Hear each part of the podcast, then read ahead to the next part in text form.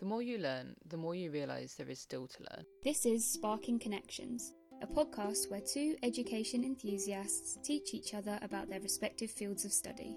My name is Kimberly Wardle, and I'm a final year microbiology student at the University of Surrey. And my name is Esme Beaumont, and I have a literature degree from the University of Liverpool. Hello, everyone. Welcome Hello. to Sparking Connections. Woohoo! We made it another week. it's a science episode this week, so I'm going to be talking about immortality, and we'll be doing a Q and A on every episode. So don't forget, I want to see your questions. But yeah, we'll be doing a Q and A in a couple days' time once this podcast is released. Uh, so get in your questions, and we can dive right into immortality. Esme, what do you know about immortality? Uh, primarily that it's impossible. Mm. But weirdly, now that I think about it, I wouldn't be able to tell you precisely why. Like, I'm not Yeah. sure what it is biologically that makes you age.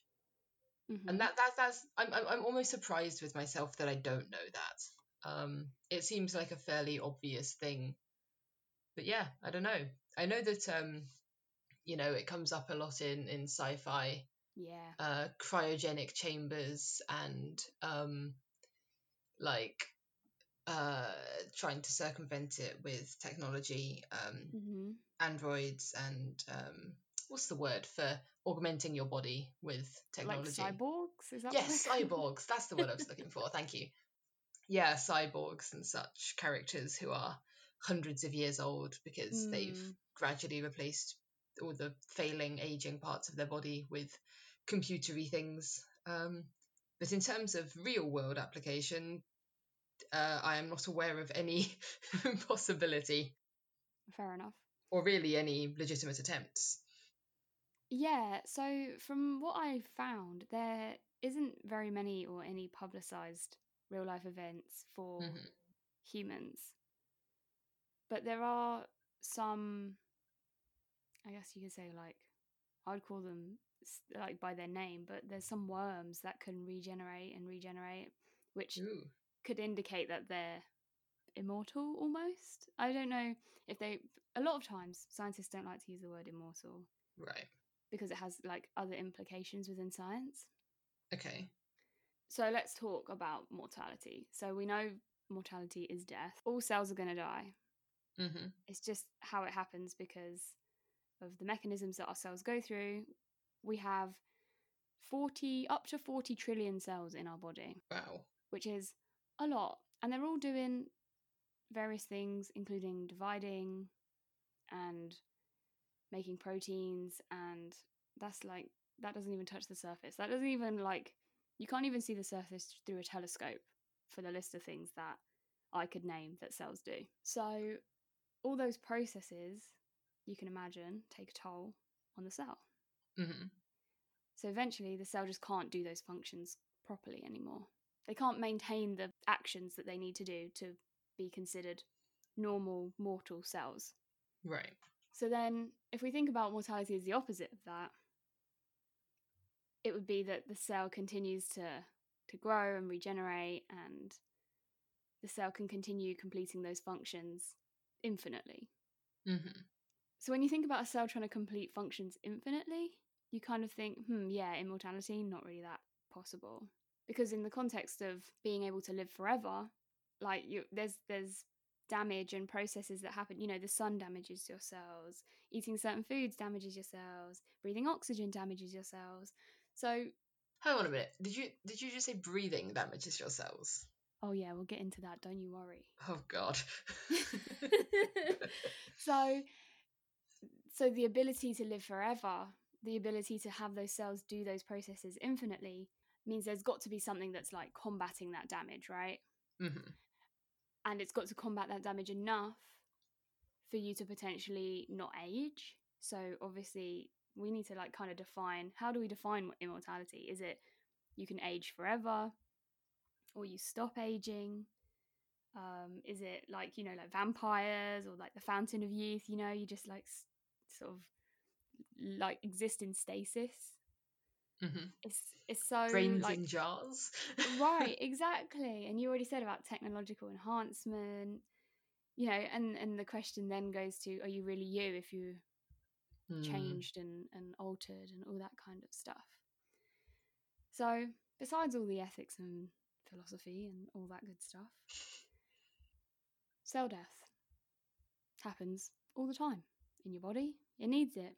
You know, when you're in the fetal state, I mean, you, you don't necessarily know that you're in the fetal stages when you're in the fetal stages. Can't say I remember. Can't say I recall what that was like. But when you're in the fetal stages of development, you have webs between your fingers and your toes, all the way to the tippy tippy top of your fingers. Weird. You don't have those now. I mean, some people do, but like typically people don't. That's because there's a mechanism of the removal of tissue, the removal of cells, so that when you're developing, you have the webs, and then it like, oh, these cells don't need to be here anymore. We'll just kill them and remove them. Okay. And that happens all the time. If there's damage to a cell, like I said, from the sun or from food, then that cell can be removed. Your immune system will do that pretty well. They do it for viruses too, because they live inside your cells, and they do it for cancers, because cancer cells obviously are cells that shouldn't be there. hmm If they can be spotted by the immune system, which is a whole other issue, they'll be removed. Right. Like the question would be is that something we need to alter? How cells decide what cell is dead and what cell needs to be removed? Because typically, if a cell is damaged, they're like, right, get rid of it. hmm And then cells need to grow and, and divide to fill that space. Right. So if there's no cell death, maybe the cells will be able to live longer because they're dividing less, but then you kind of need to remove those damaged cells. Right. The next sort of question is how you would combat old age. You know, you get your wrinkles and your bad back and all that forgetful stuff.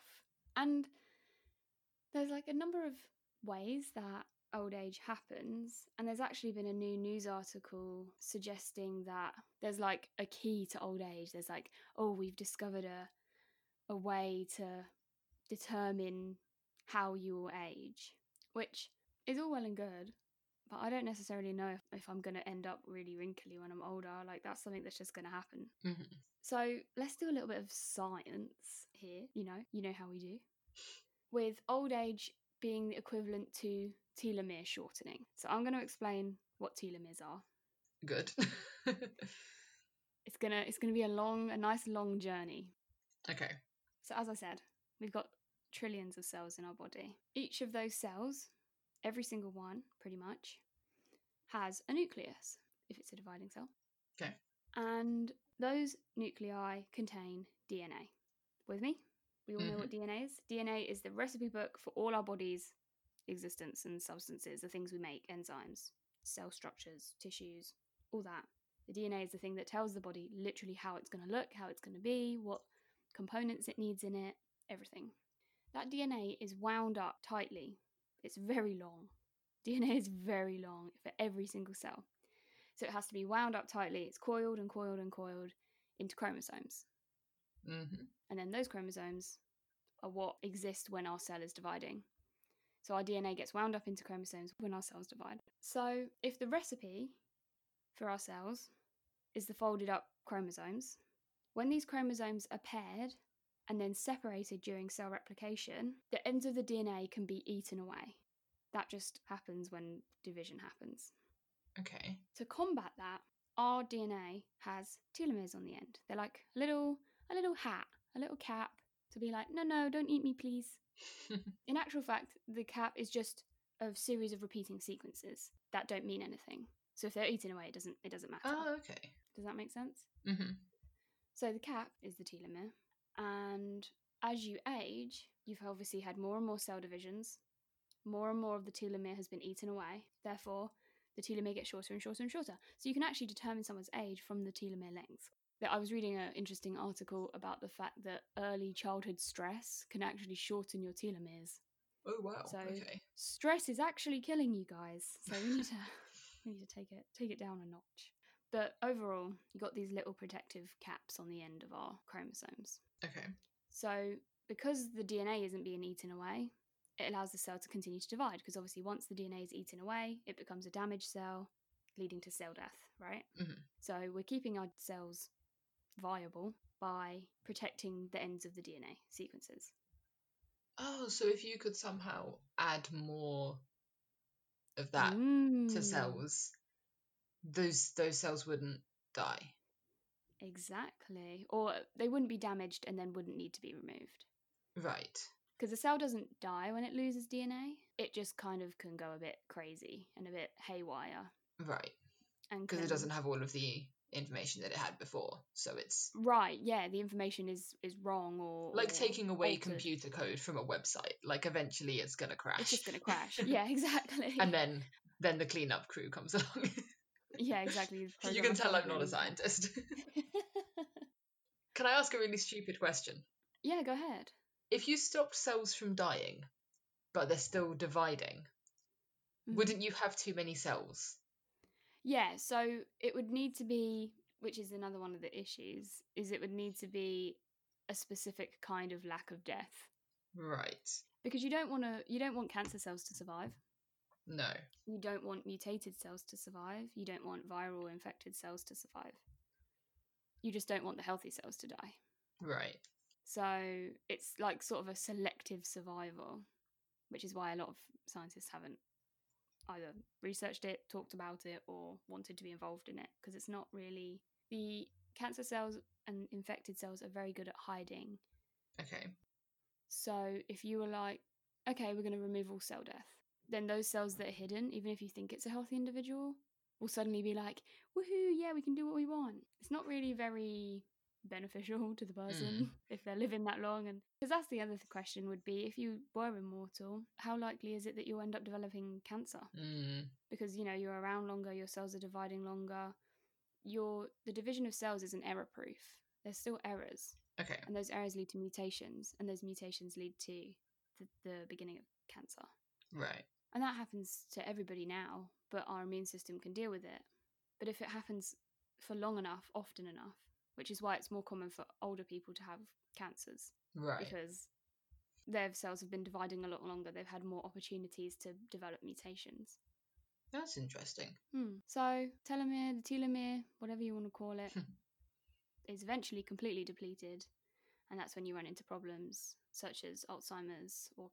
cancers can also be caused by DNA damage. Like I said, so cancers can also be caused by telomere destruction, Okay. and also some autoimmune diseases, uh, all sorts of things. So the cell can no longer grow and divide correctly. That means it can no longer regenerate the tissue hmm it's effectively sort of they call call it senescence. It's just it just exists there, and if it's destroyed, it can be it can be destroyed.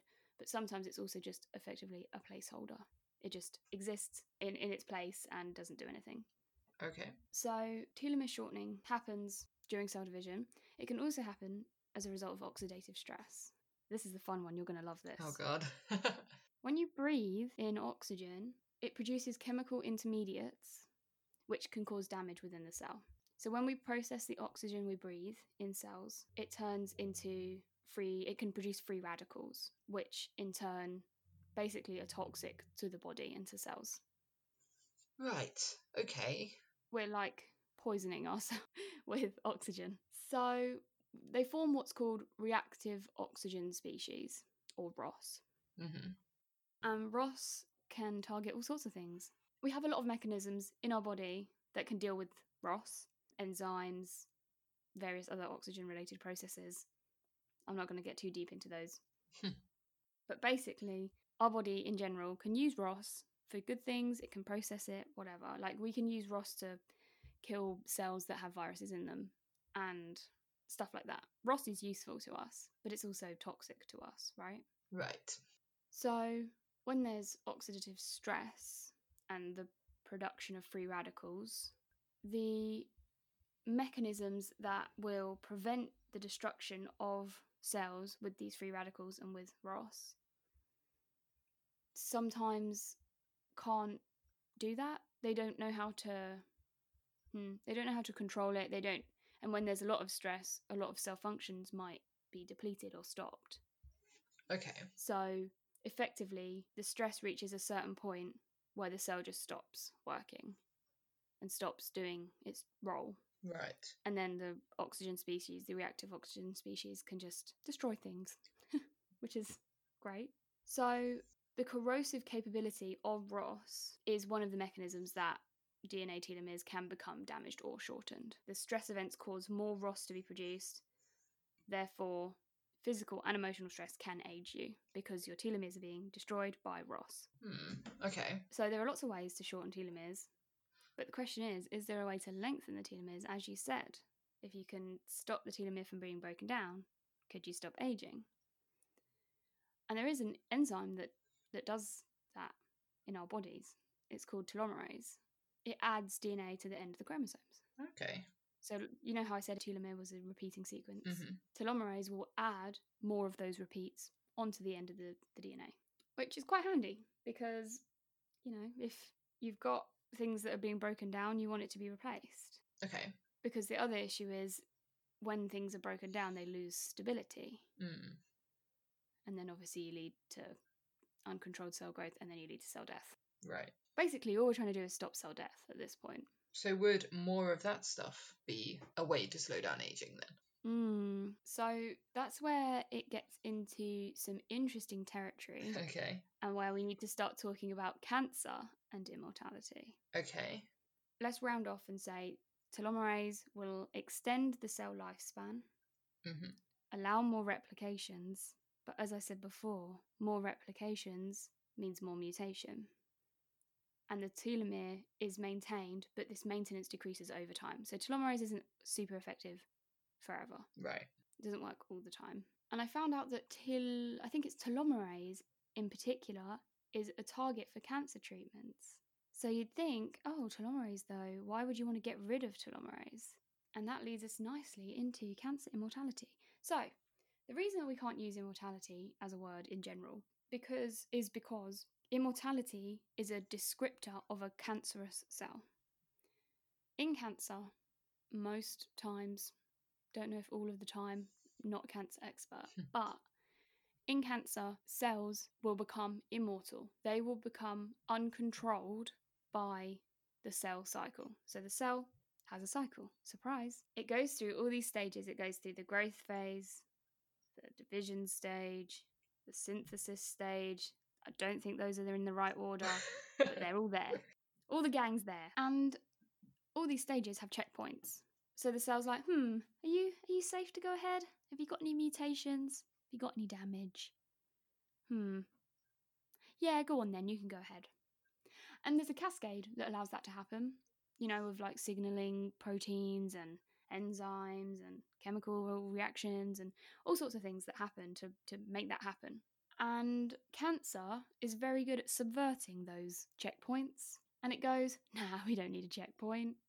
And so the process just grows and grows and grows and grows and grows and multiplies and grows. So the cells become malformed and they they kind of grow out of control. That's why you get tumors. So a descriptor of cancer cells is immortality. Those cells won't die because there's no signal for them being like, "Oh, you're damaged. You should die now." Right. Does that make sense? hmm So we've got uncontrolled growth, we've got cancer immortality. Apparently, telomerase is increased in patients with cancers. Ah. I think it was blood cancers specifically in this paper. Okay. But telomerase is showing itself. It's like, oh, cancer, yes, please. So then it begs the question: Do we want to use telomerase to uh, bring about immortality? Not really sure about that. So hang on. Are you, is is the point that the telomerase increases your risk of cancer, or makes the cancer that you've already got worse, or stick around longer, or like what's the connection? I've, I've lost it a little bit. That's fine. So telomerase adds telomere, you know, caps, more cap, more cap, hmm extended amount of cap onto the end of chromosomes. Yeah. When a cell divides, there's a process where the DNA is read, copied, and then read again to produce a protein, hmm right? During that reading process and that copying process in particular, mistakes are made, right? Yeah. So we know, do we know? Yeah, you remember what nucleotides are, right? The individual little letters that make up DNA. Oh yeah. Yeah. Okay. Yeah. So we've got four different nucleotides A, C, T, and G. hmm And say we're reading and we're copying, And instead of copying a C, we copy a G. We put a G in there instead. Okay. So that's kept, and we don't notice, the, the cell doesn't notice that there's anything wrong. hmm It's just like, yep, doing my thing, doing my thing. When it gets to the protein making phase, the protein is produced using groups of three nucleotides. Okay. So ATT, ACG, CGG, that kind of stuff. So it reads those individual threes and produces proteins relevant to that, protein chains. hmm But we've just changed that C to a G. So then, instead of reading ACC, we're going to read ACG, which could be a completely different amino acid, a completely different protein in the sequence. hmm That's a mutation. Because now that protein doesn't do the same thing that it's meant to. Say that protein's meant to go to the mitochondria. Say that protein's meant to go to the cell wall. Say that protein's meant to help replicate other DNA. That is now broken machinery, and that broken machinery will continue to produce more broken DNA. hmm Other times, it can cause breaks in DNA, which is also dangerous because then viral DNA can insert itself, or the damage can be the damage can be fixed by the cell, but if it's not fixed correctly, it can again cause another really dangerous mutation or any kind of mutation. hmm So this happens every every time a cell divides Right. every time a piece of DNA is copied, every time your cells want to produce something, basically every single thing that happens in your body, every single process that is carried out is as a result of DNA being copied and used. hmm And if there's a mistake in that DNA copy, you're going to get a mutation.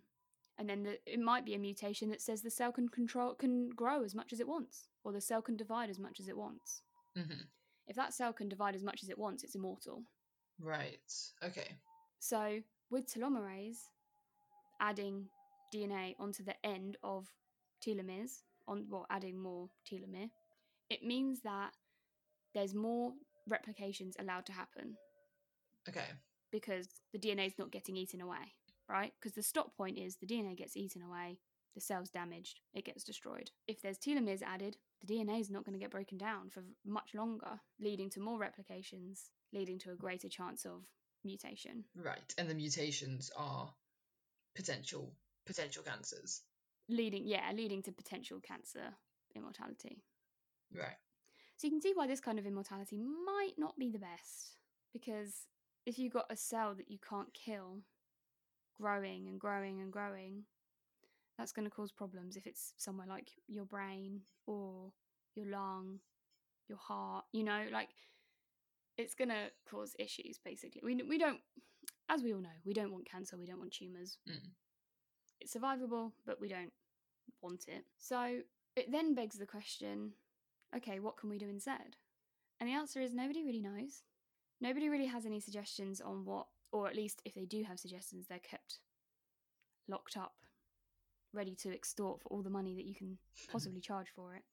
There are organizations which sort of are trying to prepare for the future and determine, you know, what technology they can use to enhance themselves, what non biological ways people can use to enhance themselves. hmm There's an article, I don't really want to cite it because it's from The Sun, but there was an interview with a guy who was talking about immortality because it seems that there's only articles related to the sun or the express or you know like it's all fantasy yeah. It's not a thing discussed by serious scientists, I guess. right at least not in public and he was taking the more sort of i want to say bionic route where he was first of all he was bigging himself up because he invented text messages which i didn't really read that because i was like okay guy but he was talking about using technology to keep cells alive and keep people alive hmm as you say gets into the bit of a suspicious territory in terms of enhancement and stuff like that Mm. he talked a lot about the fusion of brain and machine Right. So proper sci-fi stuff. yeah which is a much more technological and physics kind of thing to get into Right. it's its whole own topic, but it's basically the concept of taking your neurons, your brain cells, the cells that signal in your brain and mapping them onto a network Okay. that is obviously artificial hmm and kind of like almost moving your consciousness from the organic brain to the neural network. Right. Okay. I don't know if they've managed to do it or if they've actually had any results because that kind of stuff is quite dangerous. You can't necessarily be doing it ethically on humans. so there's a real like section of people who are interested in in um, similarly for AI, you know, building neural networks for artificial intelligence. But there are also people who think that you can put the brain on a neural network and and connect it that way. right. It's a similar concept. Did you see in the news a few years ago that they were trying to give someone a head transplant? No. God, how did I think what? they were trying. Yeah, I can't remember the specifics. I'll try and find the article and link it in the show notes. But there was all these things about face transplants, which yeah, that's just making you know moving removing the face of the the skin of someone's face and putting it on someone else. Yeah. That's you know it's a skin graft. Yeah. But there was someone who claimed they had managed to remove someone's head and put it on someone else's body. I mean, in that case, if surely that's a body transplant rather than a like it's your head, it's your brain that's the bit that's like controlling who you are as a person, or at least as most of it. So Right. surely in that case, you're not transplanting. If you know, surely the person is the the owner of the head. Mm. you know, Yeah, it's, it's weird. Like, where do we draw the line here? Are we talking head to body? Are we talking body to head? Like, but like if it's I entirely yeah, if it's entirely somebody else's body, but it's your head, you are that you are now the owner of that body, not the other way around. but I guess it's not necessarily the the owning of the thing; it's the size of the thing. You're placing the head on a new body because it's the smaller part. I mean, I You're not- guess, but Do you know what I mean? Like, you place a kidney inside of you, you place a head on you. Like, a body is a whole lot of things because otherwise it would be a skin, lung, heart, kidney, bladder. You know, like that kind of transplant. I mean, yeah, you couldn't just say it was a body transplant because the body is like a whole mass of things. Yeah, I guess, but I suppose I think of transplant as like the the transplant is the thing that gets subsumed into the person, as Mm. opposed to like I, I, I don't know, like if they they like the brain is the bit that determines which person it is. like who you are. Yeah, right.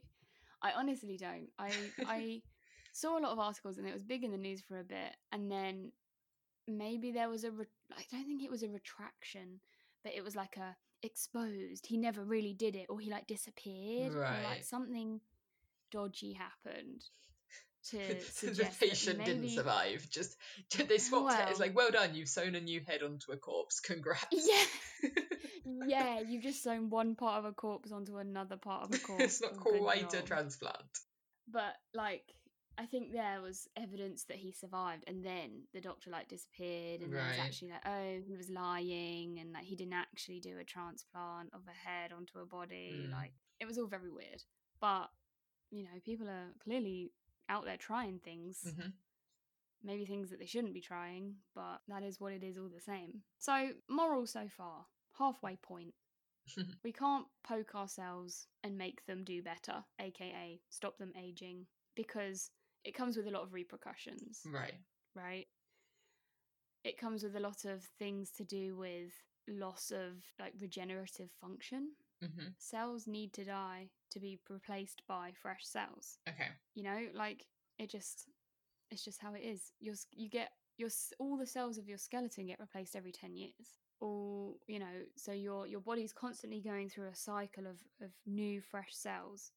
Which is fine when you're young because your cells are like, yeah, I can do this. I've got really long telomeres. I can like do it without mutating too much and if i do mutate my body can take care of it especially when you're small you know when you've got a small body less cells Yeah, that's true. but then you become an adult and you grow and there's more cells and then there's more stimuli maybe is not the quite right word but more places where mutation can be stimulated Okay. you know you you go out in the sun more Hmm. um you I don't know, you you get wounded, you break something, and your cells need to fix that break. So there's like a a series of rapid regrowth. And as we know, rapid replication leads to the shortening shortening of telomeres, which leads to DNA damage, right? Mhm. So we have to keep relating it back to the fact that if the DNA gets damaged, that's it. There's no point being immortal with damaged DNA because that's cancer, right? Yeah. So I don't know. Where do you think we should go from here? I'd be interested to hear your take on the various sort of sci-fi uh, answers to the question. So, like, Mm. I've always the idea of cryogenic chambers is something that like um it comes up in so many different sort of forms in in sci-fi and it makes no sense whatsoever if you freeze somebody they die so where did that idea come from and does it make any sense like yeah what's your, what, what what are your thoughts okay, so I guess cryogenics isn't technically immortality because all I've seen on cryogenics is Mhm. that people are dying. They have an incurable disease. So they're like, Mm. yes, freeze me for the future so that when I get to the future, they'll be able to I suppose, yeah, I'm thinking of um, uh, Neuromancer by William Gibson. I can't remember the precise details, but um, people get there's there's there's a, a rich family who freeze themselves basically. I don't know whether it's literally freezing themselves, but there there it's more sort of pausing while they're still alive, pausing the the aging process, and then waking up many years later to sort of carry on, Mm, um, as opposed to freezing a corpse. right. So those who like TV, perhaps also you could reference Fry in Futurama. Okay, yeah. he gets he puts gets put in a cryogenic pod and wakes up a thousand years in the future. So yes, okay, I get you. So currently, what I understand of cryogenics in terms of people Mhm. who are trying to be cryogenically frozen, it's typically people who are on their deathbed, people who have an incurable disease and the money Yeah. to freeze themselves and put themselves in storage. Yeah. But You don't risk it when you're healthy. right, typically, you'll be pleased to know that there is a whole journal oh. on cryogenics that comes out. I don't know if it, how often it comes out, but they have many volumes. Cool. Um, but you'll be saddened to know that it's not the cryogenics that we think of. In Ah. physics, cryogenics is the production and behavior of materials at very low temperatures. Fair enough. So it's the the way that liquid nitrogen works on specific cell systems, um, or not even cell systems, like any kind of systems. Say you're sending an electrical compo- component up into space, it needs to be able to withstand all the various hmm temperature changes. I mean, liquid nitrogen and stuff, so it's still pretty cool. I might still check out this journal if I have any chance of understanding it. Oh, I didn't even understand it, so I don't know. I will see if I can find a review of all the components that it talks about in the journal to do with cryogenics because sometimes they'll do like little summary articles that kind of give you an overview, which is obviously a bit more easy to understand. But yeah, so cryogenics in general is more like the physics side of freezing something. Okay. you know how liquid nitrogen is like kept in tanks? It's like making sure that those tanks don't explode and like the properties of liquid nitrogen and how to store it. And obviously there's loads of research going on to do with like the cell reactions and enzyme reactions and all kinds of reactions reactions i don't even fully comprehend in this journal. I don't want to say it's beyond the realm of possibility that someone is out there thinking hmm how can I safely freeze a body so that they can survive? My one issue with cryogenics in general, and the reason why when you freeze someone they die, hmm is that when you freeze cells, they kind of try to explode. Ah. So if you try and freeze a body, the cells are going to try and explode. And if it's frozen, you can't. So you have like buffer solutions, you know? Do you remember? Do you remember way back when in chemistry GCSE? Nope. So you can have a cell in a solution that has equal pH on both sides, equal water pressure on both sides, so that the cell doesn't shrink or explode. okay. Do, does that make sense? So it's like a solution so. that that buffers the effects of being in a liquid that's not in its comfort zone, basically. Because you don't want things to exit the cell, you don't want water to enter the cell. So you have to put it in a solution that buffers the effects, basically. And that's one cell, not a not a whole person. Yes, it is. So, So- you, that's uh You could sustain, I guess you could, like, I don't know. Let's picture a world where you're in a tank of liquid, you're hooked up to IVs and a feeding tube and a breathing apparatus, and you're suspended in buffer solution. It's not really going to do much for you. Right. Another thing that I saw was that they run a fluid to replace your blood because obviously an issue with blood is that it coagulates and it gets it bacteria love blood highly nutritious so that's one of the issues of like decay is that you die and you're going to get digested so if you run a fluid of highly i don't know what you would call it but like fluid where it will maintain your body but also is sterile and will i mean your blood's meant to be sterile anyway but when your cells start exploding things things start to go a bit sideways very quickly.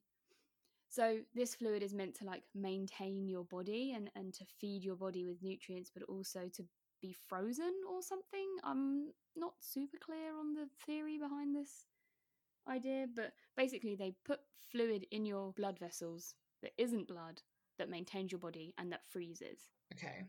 to preserve you. My issue is when you when you freeze that liquid, the cells around it are still going to get frozen, and then once those cells die, how is the rest of the body meant to Hmm. be able to survive basically? Yeah, that doesn't make sense. So, I'm not really sure where where that one's meant to go specifically, where that where that idea is meant to go, but people are trying to like insert liquids that will be able to, you know, preserve you and all that kind of stuff. But in the grand principle, freezing isn't the way to go. okay. Stasis in a different form could be the way to go. Oh. Don't know what you would call that, so couldn't really look it up. But Ah. if you can maintain if you can maintain your cells in a form where they're not dividing, they're not growing, they're just still, then where would the mutations come from? Where would you age from? Where you know what I mean? Hmm. Yeah. We're going down the more immortality vampire route. I mean, not Yeah. specifically vampires, but like you're frozen in time. Yeah. you're suspended in time. Because as soon as people are like, I'm going to freeze myself to suspend myself in time, I'm like, no, we're back to the freezing issue. Yeah, I suppose that you know that stasis idea is probably the idea behind cryogenically Mm, stuff, but it's not. practical. Yeah, co- extreme cold is not the way to go. I mean, they've discovered woolly mammoths and humans in ice that has begun to melt from the Arctic Circle. Um, those people are quite dead. So, yeah, you know, if, if cryogenesis was going to be a thing, maybe we would have seen survival from ice already. hmm. So then we're in a sort of discussion about stasis. If you can keep th- the person's body in a sterile environment without any interference and keep their cells in a completely still, suspended, paused state, they will stay that age forever, right? right. Because what is aging? Like the depletion of your telomeres, mutations, lack of regeneration. If there's no, if there's absolutely nothing going on, your body's just paused, then what's to say that it can't be then reactivated, but 20 years in the future, 30 years in the future? Does that This make is sense? the question. Yeah, the This is the question. question. Then, I how do you how do you reach that stasis, and also how do you un unpause that? that's the question, isn't it? I actually haven't found anything on that. I Mm. I thought it was interesting to sort of think about. Let's think about like transplants again.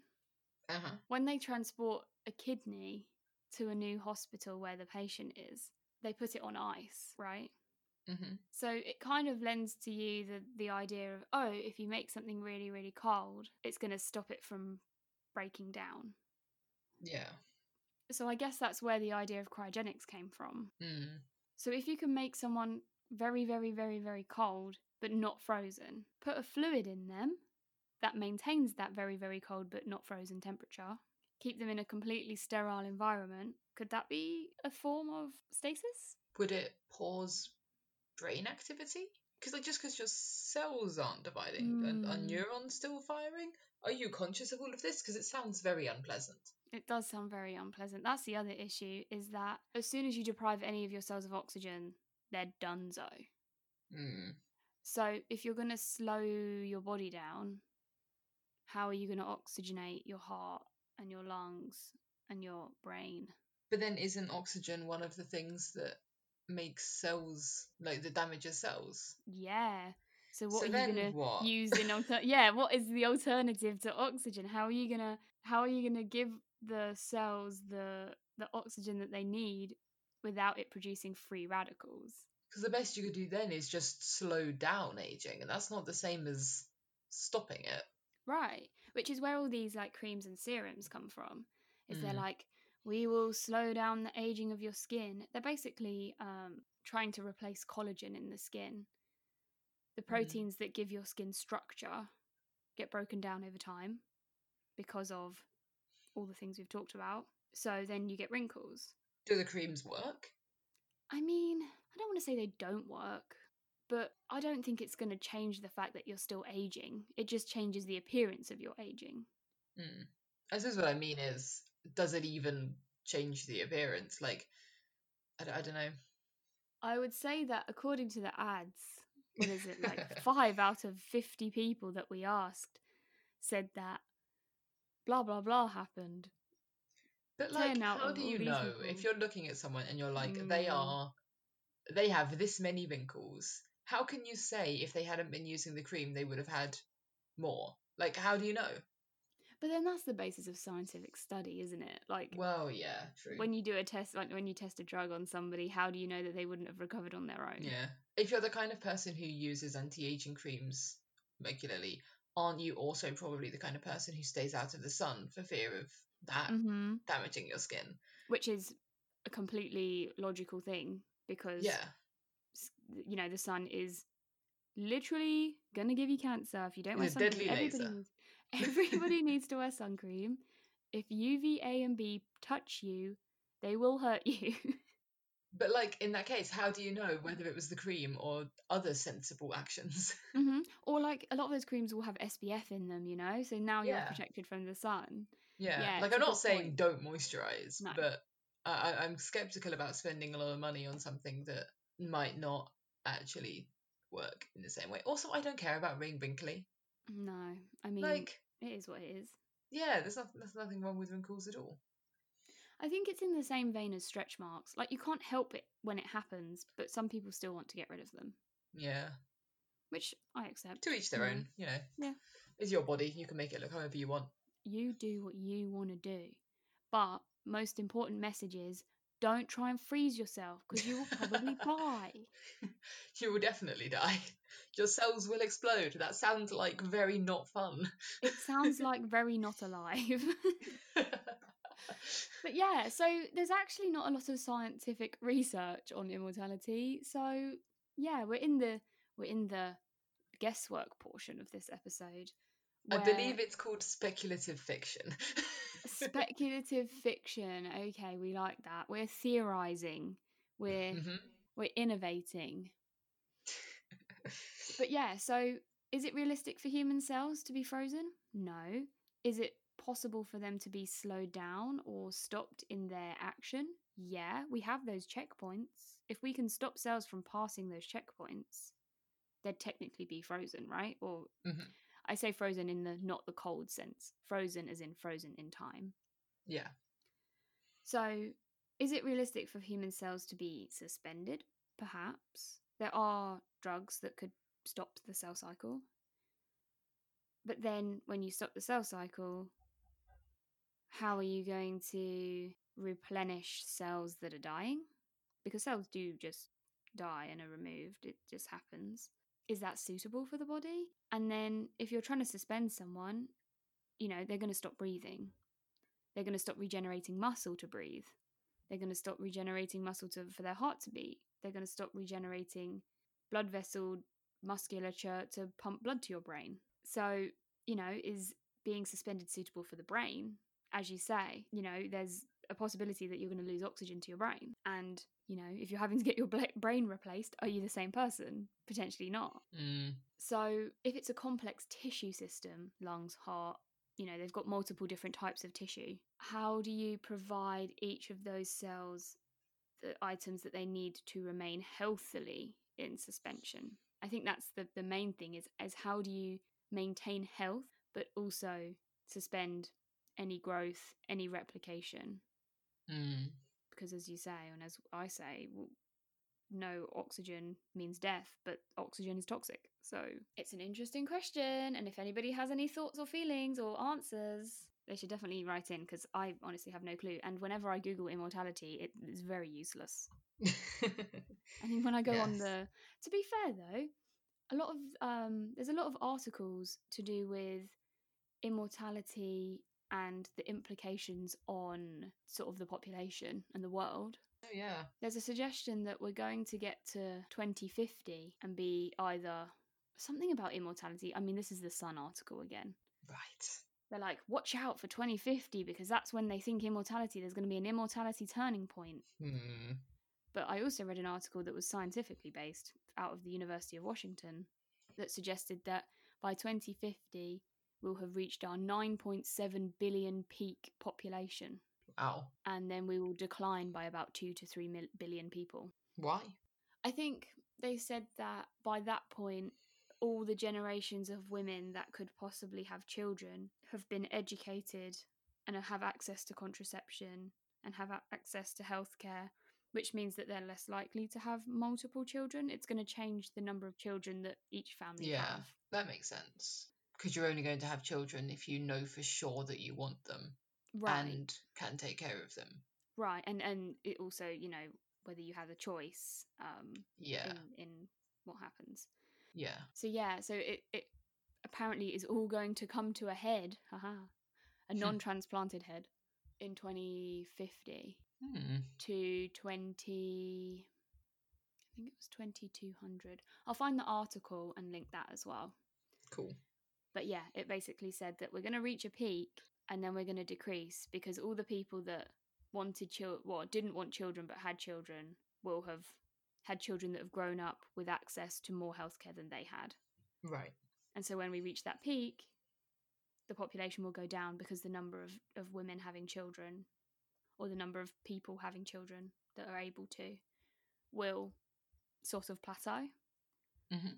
And the average number of children won't be 3.7 children, it'll be 2.1 children or something like that. Right. So that's the other issue immortality. Do, do we want immortality if, if we're going to have 9.7 billion people on the planet? Oof. Can we sustain it? It's a good question. Do corporations and billion billionaires want to give people money so they can sustain it? I don't think so.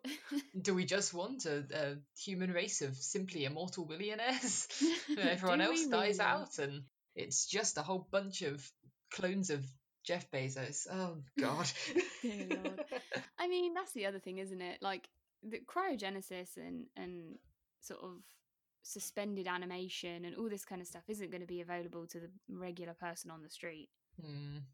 It's going to be for the the really rich. You know what? You just imagine them going into their safe rooms and and getting cryogenically frozen. And they're like, "Oh my gosh! I hope when I wake up in a hundred years' time, they won't hate billionaires anymore." no, they're still going to hate you. We're just going to switch off their machines. Well, just let them. You know what I say? Let them get cryogenically frozen. they probably won't be waking up from it anyway. no. No, I honestly, I think it's a really interesting ethical issue letting Hmm. people who are terminally ill cryogenically freeze themselves because who is advising them of this? Hmm. Who is saying to them, yeah, you're allowed to freeze yourself, that you could wake up in a 100 years' time and there'll be a cure? Like, who's giving them that hope? I guess the other thing as well is that the things that I've seen for cryogenics is when the time is right, they will have invented a way to basically resurrect your body from frozen. Right. That's the theory is that they'll have invented a way to basically undo the damage that freezing did. Okay. I I'm skeptical of the idea that you can fix a Mm, s- a cell that's exploded. Yes. Like you know, there's some damage that that can be fixed. There are some things that I can I can see how one day we might be able to solve them, but putting back together something that's exploded, I'm a am a little bit bit little bit skeptical of that. We're skeptical about that, yeah. and then also secondary to that, not only have they discovered a way to reanimate you from frozen, they've also found a way to cure your incurable cancer. Yeah, that seems unlikely. to me it's it, I think I get the sense that it's preying on certain types of people, people that have Mm. money, people who are desperate, and people who are scared of mortality. Yeah. But that's a much more ethical issue. One that I, as a scientist, have a broad understanding of. And obviously, science ethics is a huge, huge topic Yes. in, and each, obviously, each individual part of science has its own ethics. Hmm. But to me, if you are some kind of healthcare provider that's saying, yeah, we'll be able to resurrect you eventually from frozen, I don't know how I feel about that. Hmm. I mean, I do actually. I think it sounds horrible and that they shouldn't be preying on these poor people who, Yeah. you know, are, are scared. Yeah, there's going to be some people making an awful lot of money out of the fears of dying people, and that's sad. I mean, it's where you get insurance companies from too, though, isn't it? Well, yes. Yeah, okay, there are many uh, corporations currently. People preying on others. people making a lot of money on, uh, yeah. but we're not here to make enemies. We're here to Oh, talk no. about immortality. Indeed. Would you like to be immortal? Yes, death is terrifying. Oh, me too. like I'm aware of all of the all of the very good reasons why being immortal Mm. would suck. I am I, Mhm. I, I I'm aware of them. I, I accept them. It it would be terrible. But death is scary. Mm. I have no more nuanced opinion. It's it's just that. Yeah, because the, the people are like, oh, but you're going to leave your family behind. Oh, but you're going to, you know, you're never going to see these people again. And I'm like, if I live 100 years with that person, that's a lot of time. Hmm. Also, you wouldn't be seeing them anyway if you were dead. Yeah, exactly. I may only get 20 years with that person. I may only get 40 years. But if I get, immor- if I'm immortal, then I get exponentially more, ne- more years with exponentially more people. Hmm. And I do love a, I do love a good person. I mean, not all people. Kim, your human mask is slipping. Whoa. I know. I just I do love breathing and being alive. I do like to what is it you call it? Oh yes, blink. Wow. but yeah, do you know like I I feel like I love meeting new people and I love going to new places and I don't know if I can meet the maximum amount of people that I'd want to meet in the time that I have to do so. yeah, and there's there's too many books to read in one human oh, life. Yeah. I will many never get to read all the books. too many movies, too many pieces of art, yeah. too many stories to create. Literally everything everything is there's too much of it and not enough time. Yeah. oh i'm glad I, i'm glad you uh i'm glad you think that immortality would be pretty dope. Because i'm here to reveal to you that i can become a more yeah. Just kidding. But yeah immortality it's an interesting question and i always ask people whether they'd want to be immortal because everyone's answers are different and they're always super Mm. interesting. I always find it fascinating what the reason someone would give for not or for being immortal. Hmm. so you know maybe that's a good conversation starter. If anyone doesn't know what to say in a conversation just ask them about immortality.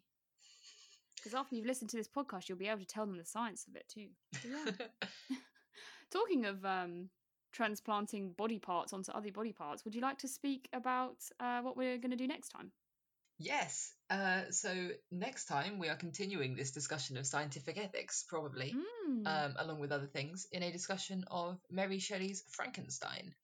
excellent. This is one of my favourite novels from the Romantic period, and um, it seems like it will be something right up your street too, Kim. Mm, So yes, um, if you want to read that before next time, or just you know listen to the podcast whenever you do finish reading it, that's yeah, that's what we're doing. Should be fun. Yeah. yeah, and we'll be looking forward to anyone that has any discussion points too, because Absolutely. I love talking about this book. Please talk to me about this book. so yeah, we'll be reading. Um, we'll be reading and recording that episode in a couple weeks' time. The episode will Mhm. come out on the fourteenth of August. August. Wow, August. So I know. if you want to join along, if you haven't read the book, get it read by the 14th of August. If not, obviously the podcast will be available f- to you whenever you have read it. But yeah, we'll also be um, discussing that at length. So don't forget Q&A on Instagram uh, in a few days' time. hmm If you have any questions, comments, you can leave them on the website pleaseholdfor.squarespace.com because you can view the episodes there too. I know a lot of people listen on Spotify and iTunes, but uh, the episodes are also all available on my website. So if you have a preference for you know listening on your computer or listening without ads because I know sometimes Spotify will have ads if you're trying to listen to all the episodes in a row. Mm. My website has all the episodes too. But yeah, thank you so much for listening to my very scientific non-science. Thank you for ruining my dreams of immortality. You're welcome. All right, that's it, everyone. Thanks. See ya. Thanks for listening to Sparking Connections. For references and further information, find the show notes at anchor.fm slash sparking connections or at my website, pleaseholdfor.squarespace.com, where you will also find transcripts and links to find us elsewhere on the internet. If you have any questions or comments, then email us at sparkingconnectionspodcast at gmail.com or leave a comment below the episode.